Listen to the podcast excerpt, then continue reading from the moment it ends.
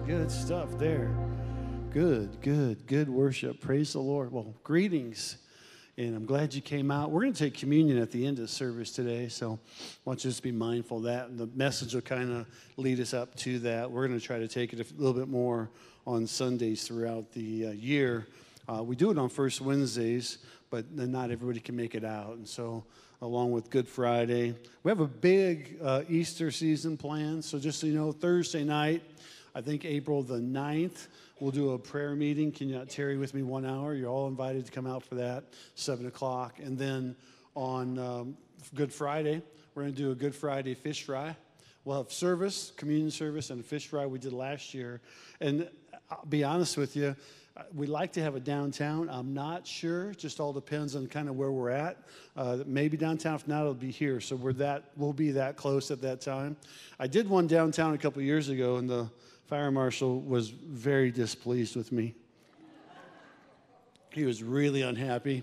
And then he brought the county with him and uh, the city, and they were not happy with me either. And so I'm a little leery to do things that I don't have full on permission to do.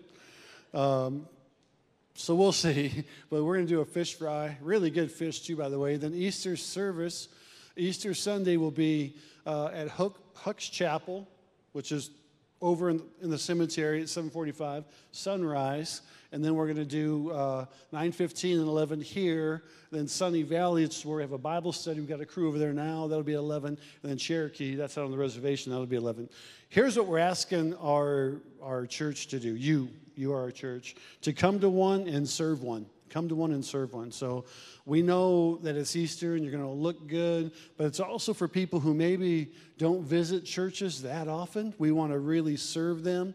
We want to really show them the love of Christ and uh, really try to get into their lives so that they'll come back, okay? So I want you just to pray about it. I'm not going to ask a show of hands because I know you're all going to do it anyways. You're all going to be so faithful. You're going to say, Yeah, I want to serve one and attend one.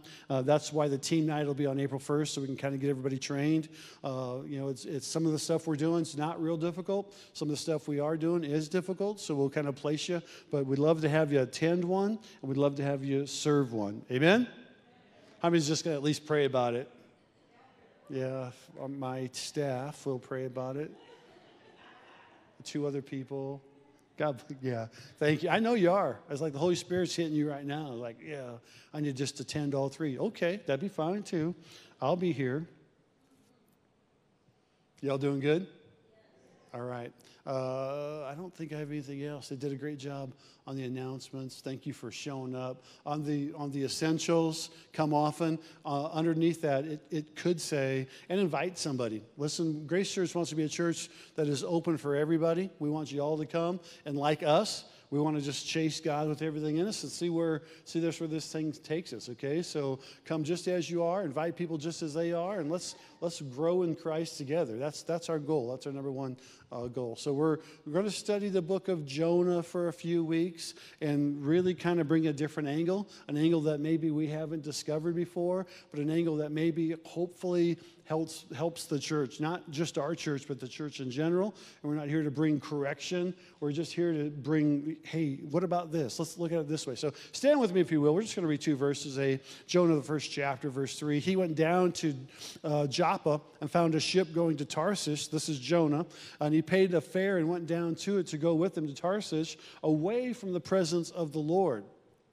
But the Lord hurled a great wind upon the sea, and there was a mighty tempest on the sea, so that the ship threatened to break up. Father, we thank you, Lord, for your word. We thank you, Lord, for that amazing worship today. And Lord, we just feel engaged with you. We just feel like your presence is here. And I can't believe that, that like Jonah ran away from your presence, Lord. So while your presence is here, I pray that you continue to draw our hearts into you, Lord, as we prepare our hearts to take communion here in a little bit, Lord, that we would, we would just engage totally, Father with what you're doing in each of our lives, Lord, that we can uh, understand, respect, and love, Lord, uh, not only you, but each other, Lord, and, and grow together in the kingdom of God. In Jesus' name we pray. And everybody in agreement said, Amen. God bless you. Thank you for standing for the reading of the Word of God. You can be seated.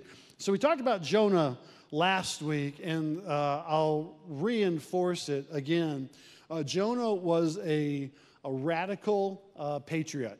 So he he was, and I, as I explained in the first service, and I'm not, I, like, I don't know, I don't know if I should even say it.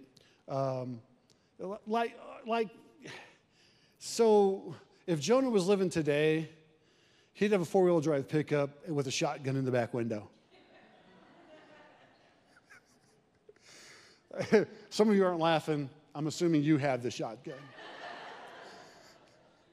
No, he was a patriot. I mean, and there's, listen, God bless, I, we, we all need to be patriots of our countries, of our countries of origin, of the country that we live in, but we also need to be patriots of the kingdom of God. Amen? That's a bigger patriotism than even the country of origin or the country we live in. Why is that? Because Jesus said, don't be afraid of those who could end your life. Be afraid of the one who could end your life and send you to heaven or hell. And so it's not a, like we're afraid of God. It's this awesome fear. It's this respect that we have of God that says, okay, God, you're bigger than all my problems. You're bigger than all my needs. You're bigger than all these things that, I, that are going through my mind right now. And so I, I feel like this message is to really two different sorts of people. One is to the Christ follower who has maybe seen things a little bit differently. See, in the world, uh, not all churches are looked at like rah, rah, rah, I get to go to church, they're looked at as a little bit of a, of a supremacist group. That they, those guys know what's going on. They don't allow anybody else in. We have to be careful. We can't go around them. They're just going to judge me. And I don't want that for Grace Church. I want Grace Church to be a church that says, you know what?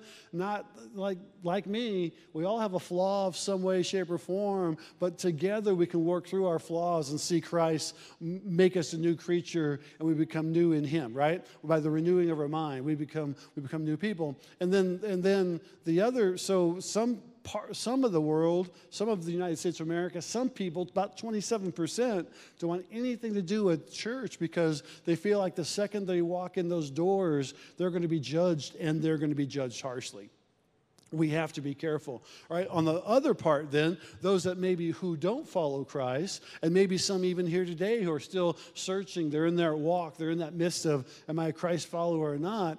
I want to be able to present the gospel to them in love that says listen this thing this thing is worth living for. Jesus is worth he died for us. Why not live for him? Amen?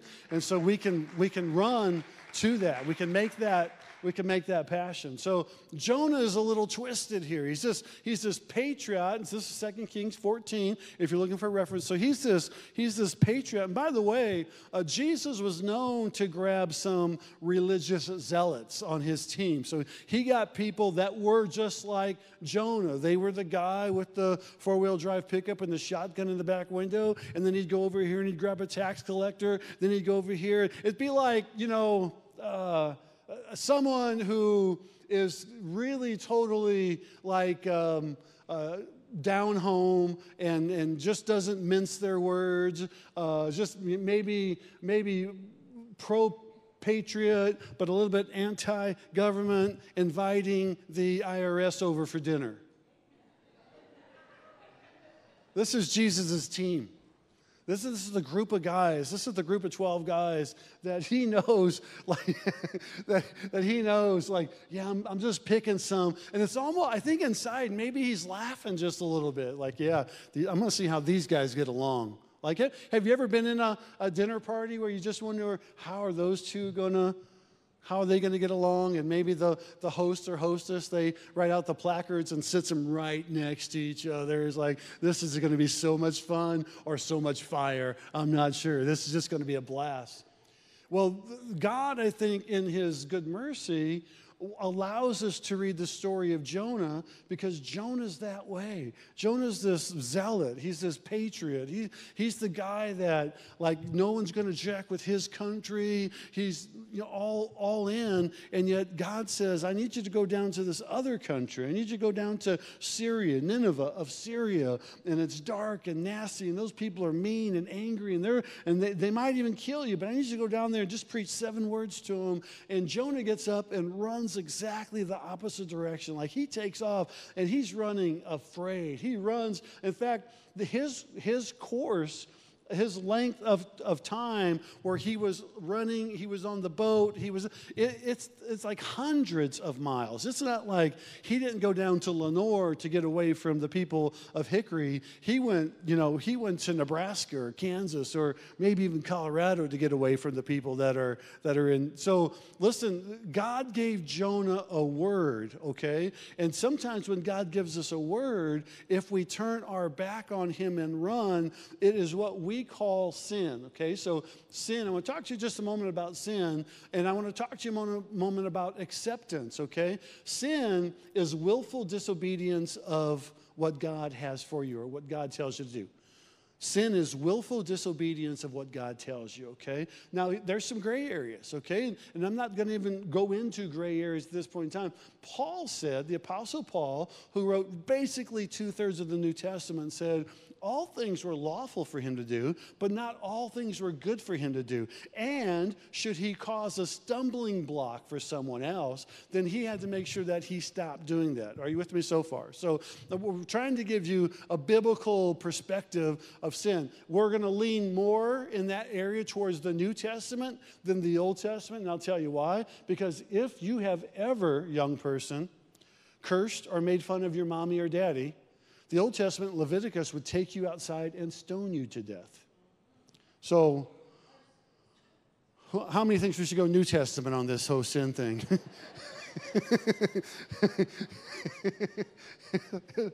it's like, all right. And that's not the only thing. There's, there's many, many, many others. So if we're going to go New Testament, then we have to integrate mercy and grace, okay? Are you with me?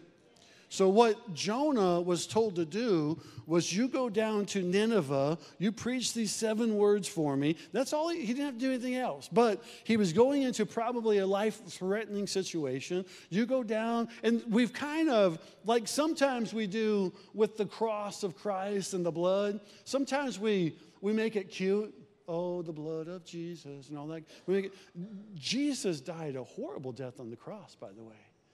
I mean, he, stakes through his hands, 39 stripes on his back, a crown of thorns, a spear in his side, hung for three hours on the cross. I mean, basically, you would suffocate. And if you didn't suffocate, they came through and they broke your kneecaps so that you couldn't hold yourself up. But just standing there on a cross for, for three hours and, and did it for each of us. And the first thing he did was, Father, forgive them, for they know not what they do.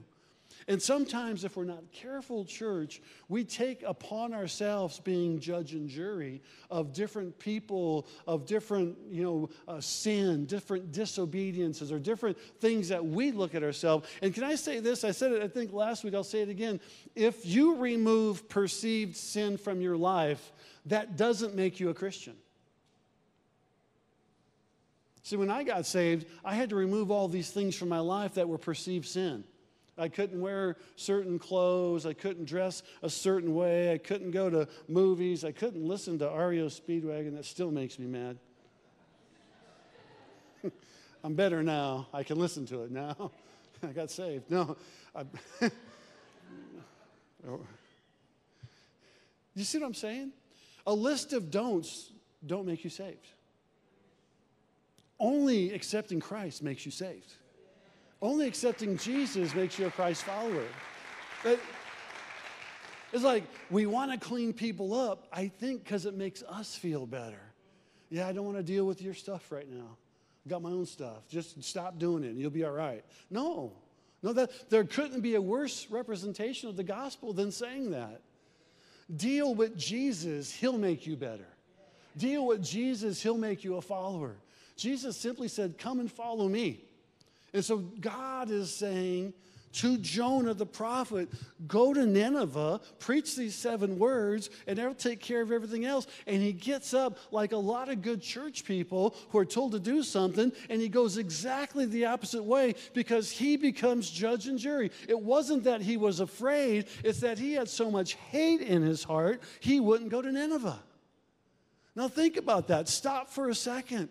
Is there any person are there any people? Is there a people group? Is there a type of person that you would say, man, I just don't know if I like that group of people or not? then you need to repent right now in the name of Jesus. You need to ask for forgiveness. Or if you've judged somebody and said, Man, I just don't think they're going to make it, and I have, I know I have. Lord, forgive me in the name of Jesus. And I know, I know the good New Testament response is, Yeah, but you got to be able to judge their fruit. All right. I mean, I, am with that. I think so. I think a couple things, and I'm just going to talk to you for a moment. I got some notes. We've already thrown them out. Uh, so we're just going to talk for a moment. Oh, can we? Is it all right if we talk for a moment? and then we'll take communion, and you go, you go eat, and you can just contemplate. I, a couple things. I think if we're not careful, we, we get into this mode where, like Jonah, because of his hatred towards the Ninevites, according to 2 Kings 14, he's not going to go there. So then he becomes disrespectful to God. And uh, here's the key point if you write anything down, if you take anything away, the same mercy that God wanted to show the Ninevites through Jonah, it now becomes the mercy that Jonah needs God to show him because he's walking in direct disobedience to God. And so when we say, I'm going to judge that person or I'm going to do whatever to this person, we become, all of a sudden, we can't give the same mercy that we want from God or the same grace that we want from God. We can't give to that person. And all of a sudden, then we need it. Why do we, how, what gives us the right to be stingy with the grace and mercy that we want from God and not be able to give it to somebody else? Does it make sense? This, this is what Jonah is walking through. And because he's walking through it, he, he gets, the Bible says that God causes a great wind to be hurled upon him.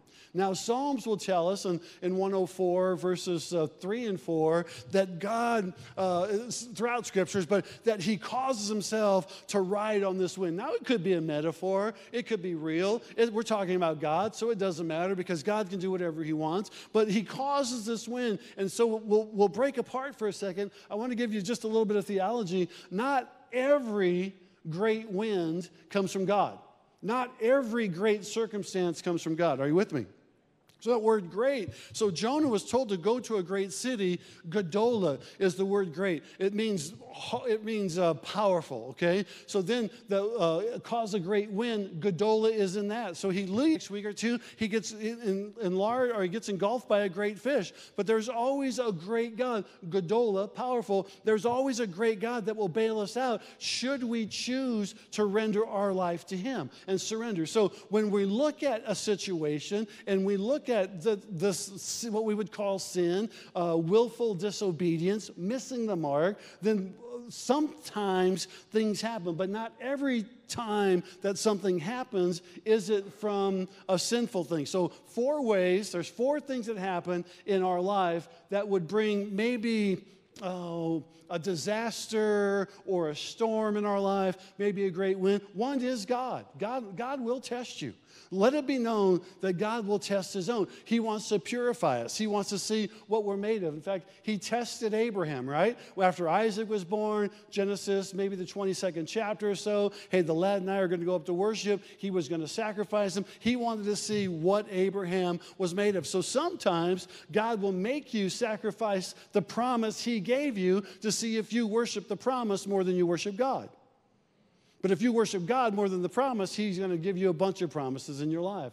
You have to make sure that you're a Christ follower, not just a, a, man chaser, a man pleaser. Second of all, Satan tempted Jesus Christ. Matthew, the fourth chapter, we see it where he brings the temptations upon him throw yourself down and all these things. I'll give you bread, whatever, after the 40 days of prayer and fasting, which, by the way, the Bible says the Spirit drove him out into the wilderness. So we know that God tests, never tempts, God tests, but Satan tempts. And so if Satan's dumb enough to tempt Jesus or bold enough to tempt Jesus, Jesus, he's bold enough to tempt you. But now, through Scripture, through the power of the Holy Spirit, through the counsel of many, we know then what becomes temptation that we can overcome it because how do we overcome that? By the blood of the Lamb and the word of our testimony, right? That's how we can become over, overcomers. When we're overcome th- those things, we can be bold in that. Three is consequences. If we do something in our life, maybe in a, a fit of rage, we hit somebody and they fall down, they crack their head open, they they die. It's manslaughter. You go to jail,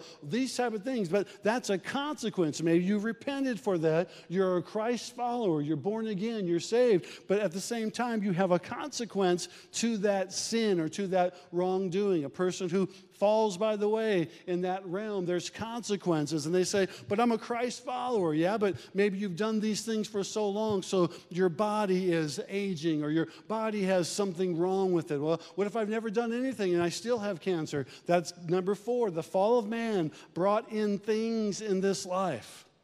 When, when Adam and Eve fell, all of a sudden it opened the doors to different diseases and different, different things that our, our body might go through. So, what am I saying? When we, when we look at the storms of life and we decide to run the opposite direction, there will be storms attached to those things because God loves you so much, He wants to get your attention. He, he, it's rather to be found out on this earth of what we're short on than it is when we stand before the judge. Amen? When we stand before the judge, it's all over. Nobody's going to be able to pray you out of a purgatory. Nobody's going to be able to get baptized for you. Nobody's going to be able to uh, turn around. Uh, when we, when we enter the next life, after we exit this one, we have to have the blood of Jesus Christ on our spirit. Amen? On our heart. We have to have received Christ. Uh, he that calls upon the name of the Lord is saved. Simple as that. He that calls upon the name of the Lord shall be saved. So sometimes God will let you go in your way, but He won't let you go from His grip. And I believe it becomes difficult once we receive Christ to, to go back on Christ. Like I don't, I don't think, sometimes I use a, a, grease board, I don't think God is in heaven writing your name and then wiping it out, writing your name, wiping out, writing your name, wiping it out. I don't think you're in or out. I think He writes your name. You do have an opportunity or choice to excuse yourself from that. I think it's very difficult. In fact, I think it's so difficult that if and when you do do it, you become a reprobate, according to Hebrews, the 10th chapter. So, you're, so you then start to believe that what you're doing is okay by God. And God's okay. God, God's found. It's all right. No problem there. This is why God, along with uh, Samuel, looks at Jesse's boys, finds David, and says, Listen, you're looking at all the wrong things. I judge the heart. I don't judge their appearance. I don't judge their, their height. I don't judge their looks. I don't judge what you think they are. I judge the heart. So we have to make sure that our heart is prepared, that when we walk through this thing called life, that our heart looks at non Jonah style to where we feel like every person has the opportunity to receive Christ as their Lord and Savior, right? That's, in, that's paramount in our walk with the Lord. So, as we walk with the Lord, if we start judging people and saying they can't make it to heaven, that's not going to be. Now, listen, now that's not a universalist form of view. Universalist form of view is, so yeah, heaven's for everybody. It is. But you still have to receive Christ as your Lord and Savior. And by receiving Christ as your Lord and Savior, that's just the start. Are, you, are you hearing me? It's like in, in this is what I love about Hickory. I absolutely love Hickory. And, uh, and Jenny and I love being here. And I, I like, I'm so glad that little bit of snow that took place yesterday wasn't today. Because none of you would be here. Y'all be watching online. I would literally have five or ten people here. And we give a shout out to our, give a shout out to our online anyways. God bless you online. Thank you for tuning in. But it's like, it's snowing. We got to stay home. It's snowing, we got to go get bread and milk. It's snowing, get the kids out of school. Hurry. It's almost like an atomic bomb threat. It is snowing. get the kids start a fire, put a movie on, and then it's the rest of it's just like, and, and, and, listen, it's almost like salvation is like sometimes people just say the prayer and they don't care how they live after that. I'm not sure, and I'm trying not to judge because I'm preaching, I'm not sure that just that's going to get it done for you.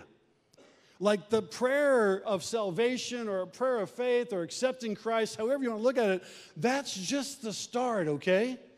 Like after that, I, I really got to do what the good book says. I really got to pursue a relationship with God every day. Like when Janie and I got married nearly 40 years ago. I know I don't look 40, and she doesn't even look 30. How could that be? I have no idea how that could be. It's like time, like we're in the desert, you know, where they, their clothes never had to change and their shoes. And we just, we're just those 40 years, honey. It's been bliss with you, just 40 years. It's been amazing. I got so caught up in that, I forgot what I was going to say. I, I lost it. It's, it's, it's an A. I just got caught up in the Valentine moment. Uh, I think I got it back. If we would have said I do 40 years ago, but never pursued our relationship with each other, we wouldn't be more in love today than we were back then. If you just say I do to Christ, but never pursue a relationship with Him, you'll never be more in love with Him every day than you would be the day that, like some, I've heard people say, the day I got saved was the greatest day of my life. It, not me. I want today to be the greatest day of my life. I want tomorrow to be the greatest day with Christ. I want the next day to be even better. I want to keep growing in my relationship with Christ. He didn't bail me out of hell. He signed me up into the greatest team that ever existed, Team Jesus, where I, I can do a work for Him and I can help lead others to Christ and pray with people and believe with people and preach the good news and, and be a warrior and a soldier for Jesus Christ and show my family how to live, my grandkids how to live, and, and be all the things that He wants me to be. I didn't sign on to this thing like I didn't sign on with Janie just to co coexist with her. I signed on to be the best father and the best husband and the best person I can be. And in Christ, church, we do ourselves a disservice if all we do is check the box and say, Man, I'm saved. Because when Jesus calls you to do something, you're going to act like Jonah and you're going to run the wrong way. Why? Because he didn't work on his relationship. He was pro nation, he wasn't pro God. And there's a huge difference. When you become pro God, and that starts, and now, listen, I love America. Thank you, all of our veterans. Can we give our veterans a hand of appreciation? Thank you for serving. Thank you for helping this country be safe. I pray for our president every day, our governor every day, our mayor every day. I pray for different states every day. I, have been, I've been in a prayer mode where, God, I want you to visit America again. But if, until he visits the church, he won't visit America. See, Jonah represents the church here. And what did the church do? The church ran the other way because the church judged ahead of time who should be saved and who shouldn't be saved. And church, until we get in our mindset that, that Jesus Christ, He came to save everybody, and everybody has access. And then all of a sudden, He starts running, and He doesn't even realize that that mercy that He was dependent upon that mercy that's new every day, the mercy he would not give the Ninevites.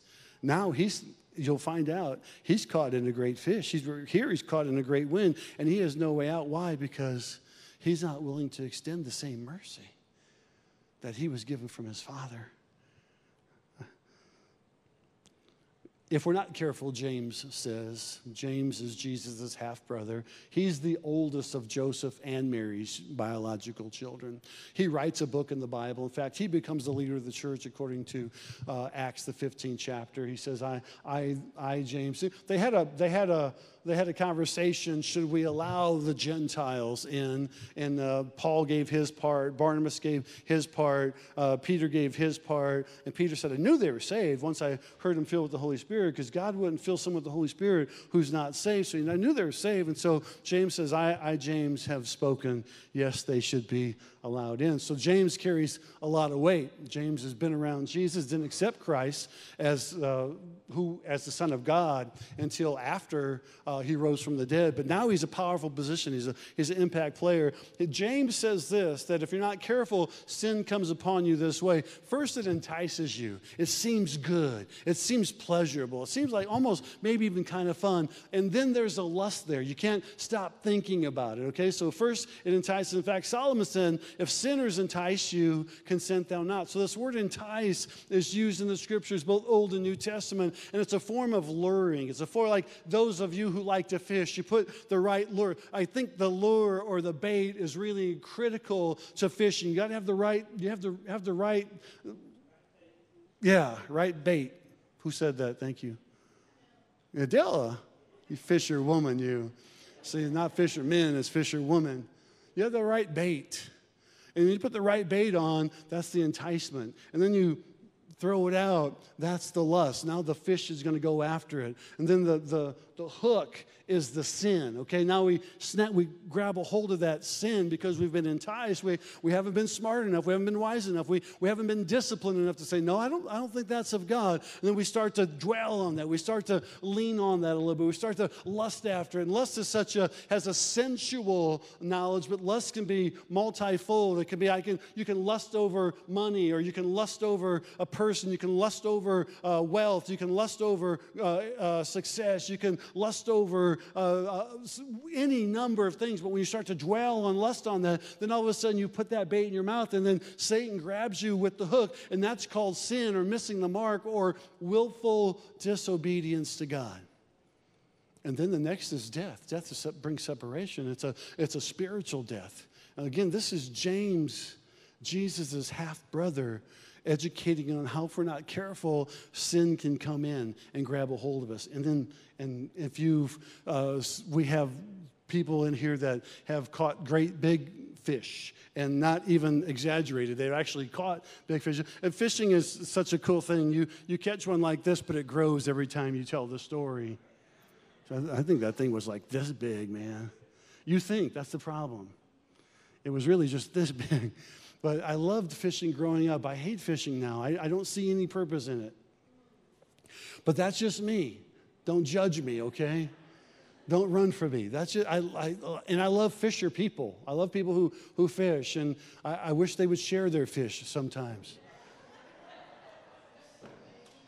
The, yeah, you have to get your own at the annual fish fry. the second annual fish fry here at Grace Church. Um, so hear me though. What james is educating us really quickly and we're, we're, we're bringing it to a close.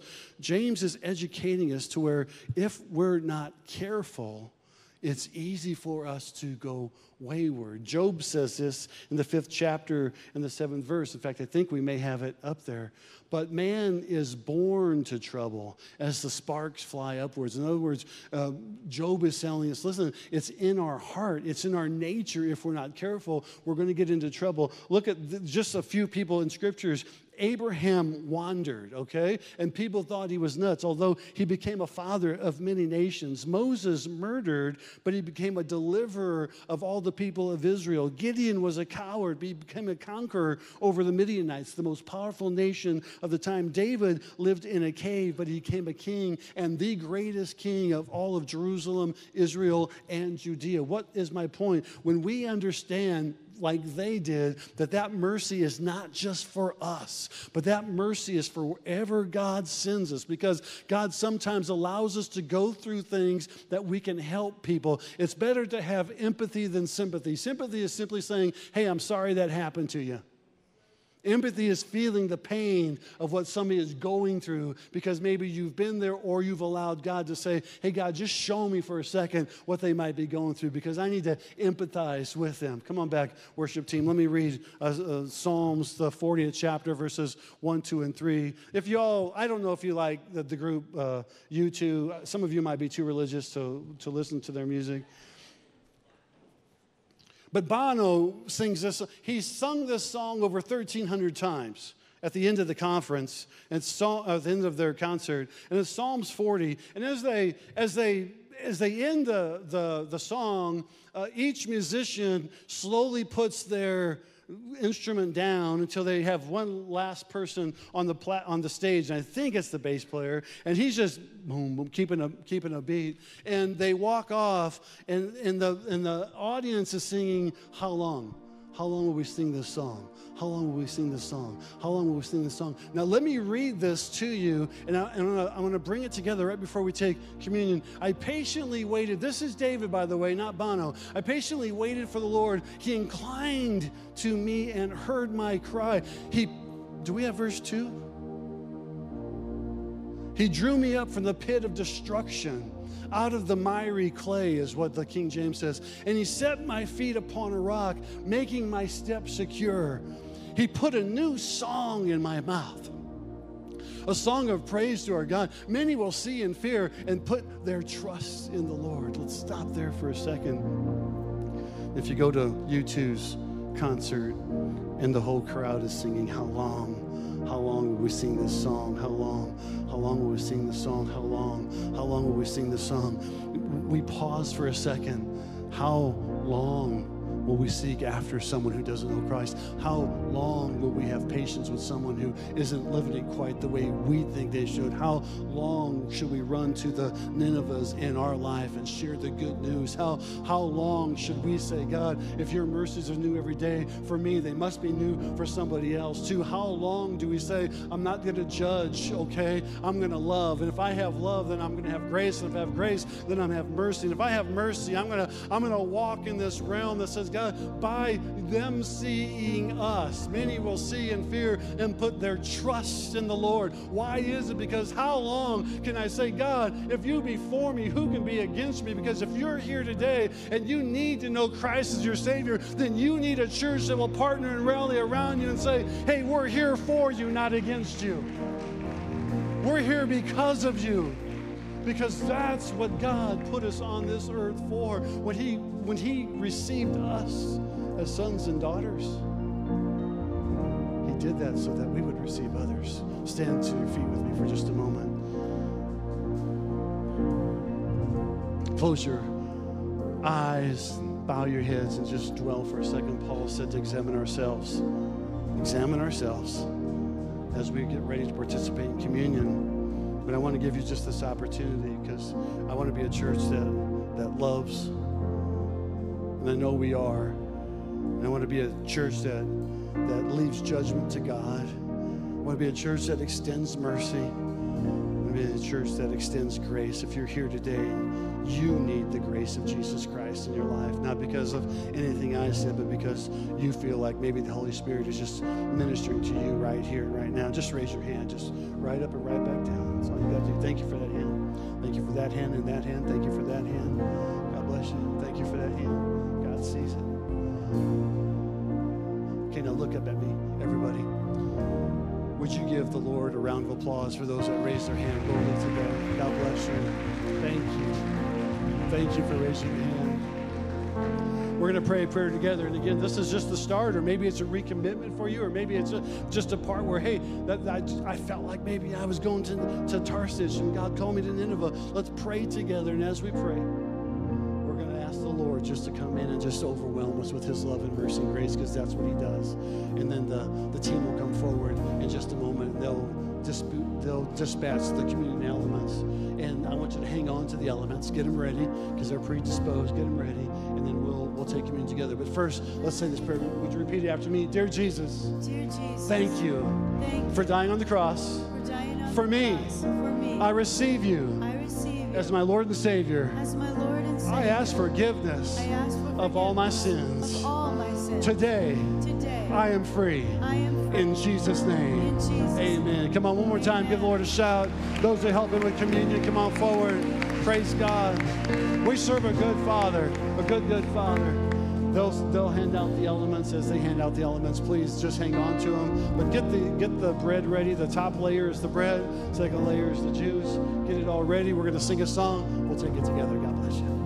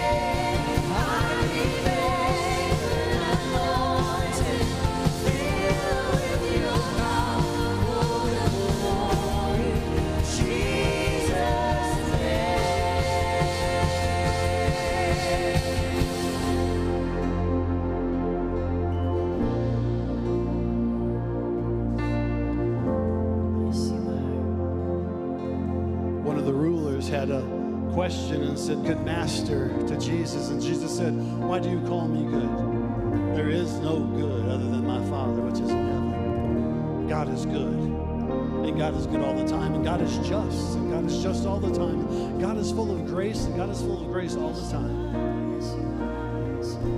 If you'd grab your bread element, just hold it for a second. This represents the body of Jesus Christ that was beaten for us, stripes bore so that we could be healed. A body that went through brutality so that he could be in obedience, just as he asked us to walk in obedience. Hold your bread element up, Father, in the name of Jesus. I thank you so much. Thank you, Lord, for the body that was crucified for us that we can have life. Bless this bread element. Father, I pray today for anybody here with healing, anybody here that needs a, a healing, a physical, spiritual, uh, emotional, relational healing. Lord, I pray that you'd heal them right now. Lord, I pray, Father God, that we can stand with them, we can walk with them. Bless this bread element. In Jesus' name we pray.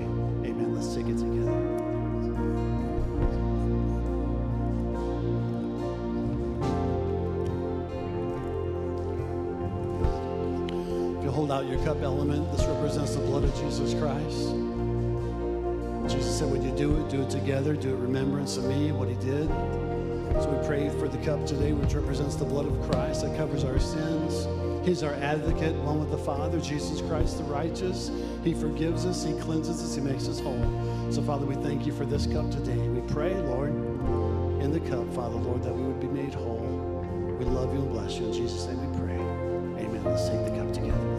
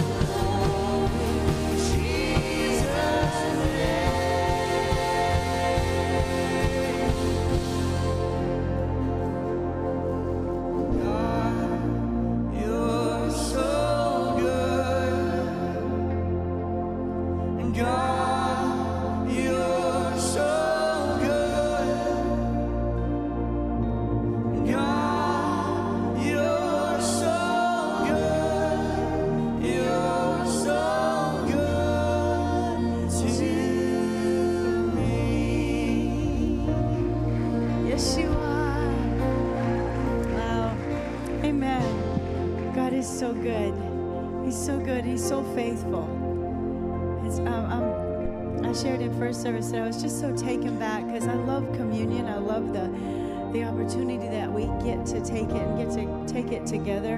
Um, it was Memorial Weekend, maybe six years ago or so. I've lost track of times when um, I almost died from having sepsis and everything in my body was shutting down, and they said I had about a 5% chance to, to come out of that hospital. But God is faithful, God is just, God is our healer. And I remember that day. I think I had just came from ICU six or seven days and went into. They were putting me in a room, so I was finally by myself. That I loved it. My husband and my children had never left. I mean, they were there every day. And so I had a few moments to myself as they were repositioning me. And I remember sitting on my bed just all by myself, and my thought was, I can't wait I get to take communion because I'll never look at communion the same ever again. I've taken it my whole life just as this is the body and this is the cup. I take it, yay, hooray. And at that moment, I remember saying that by your stripes, God, you've healed me. So when I take that bread or that element, I'm going to look at that and go, if not for you, I would not be here. And then I take that cup that says that it was the blood of Jesus, the only way, the only way I could ever get rid of the wrongs and the mistakes and the sins and the things that I've done in my life, which I have, was for me to drink the cup that Jesus drank through Him giving us His blood to represent that cup. So I thought, Lord, when I take it, I will always take it so serious. I will just never look at it the same again. So today it was just such a, a beautiful thing that we get to do that together. So if any any time in your life you're going through something, you just need to remember get yourself some communion and remind yourself that you have already been healed by Jesus body being broken. You have been forgiven by that cup that represents the blood of Jesus Christ. And you receive that, and you don't let the enemy bring condemnation or thoughts in your head that you're still living in a life of sin. You have been set free. And that's what we need to be reminded of. Amen. So, Father, we love you and we thank you, Lord, for this amazing word.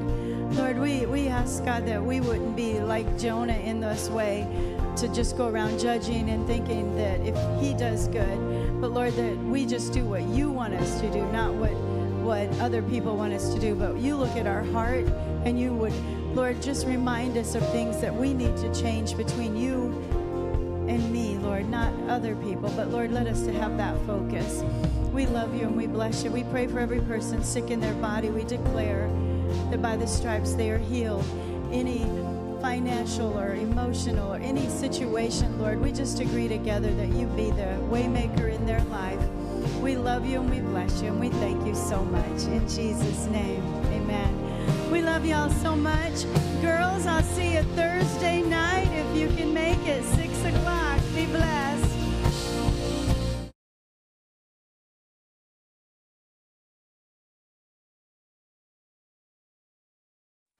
Thank you for joining us for today's service. If God is impacting your life through this ministry, join us in reaching others by investing today. You can give at www.gracechurch.tv/give or by downloading the app and select give. We can't wait to see you next week.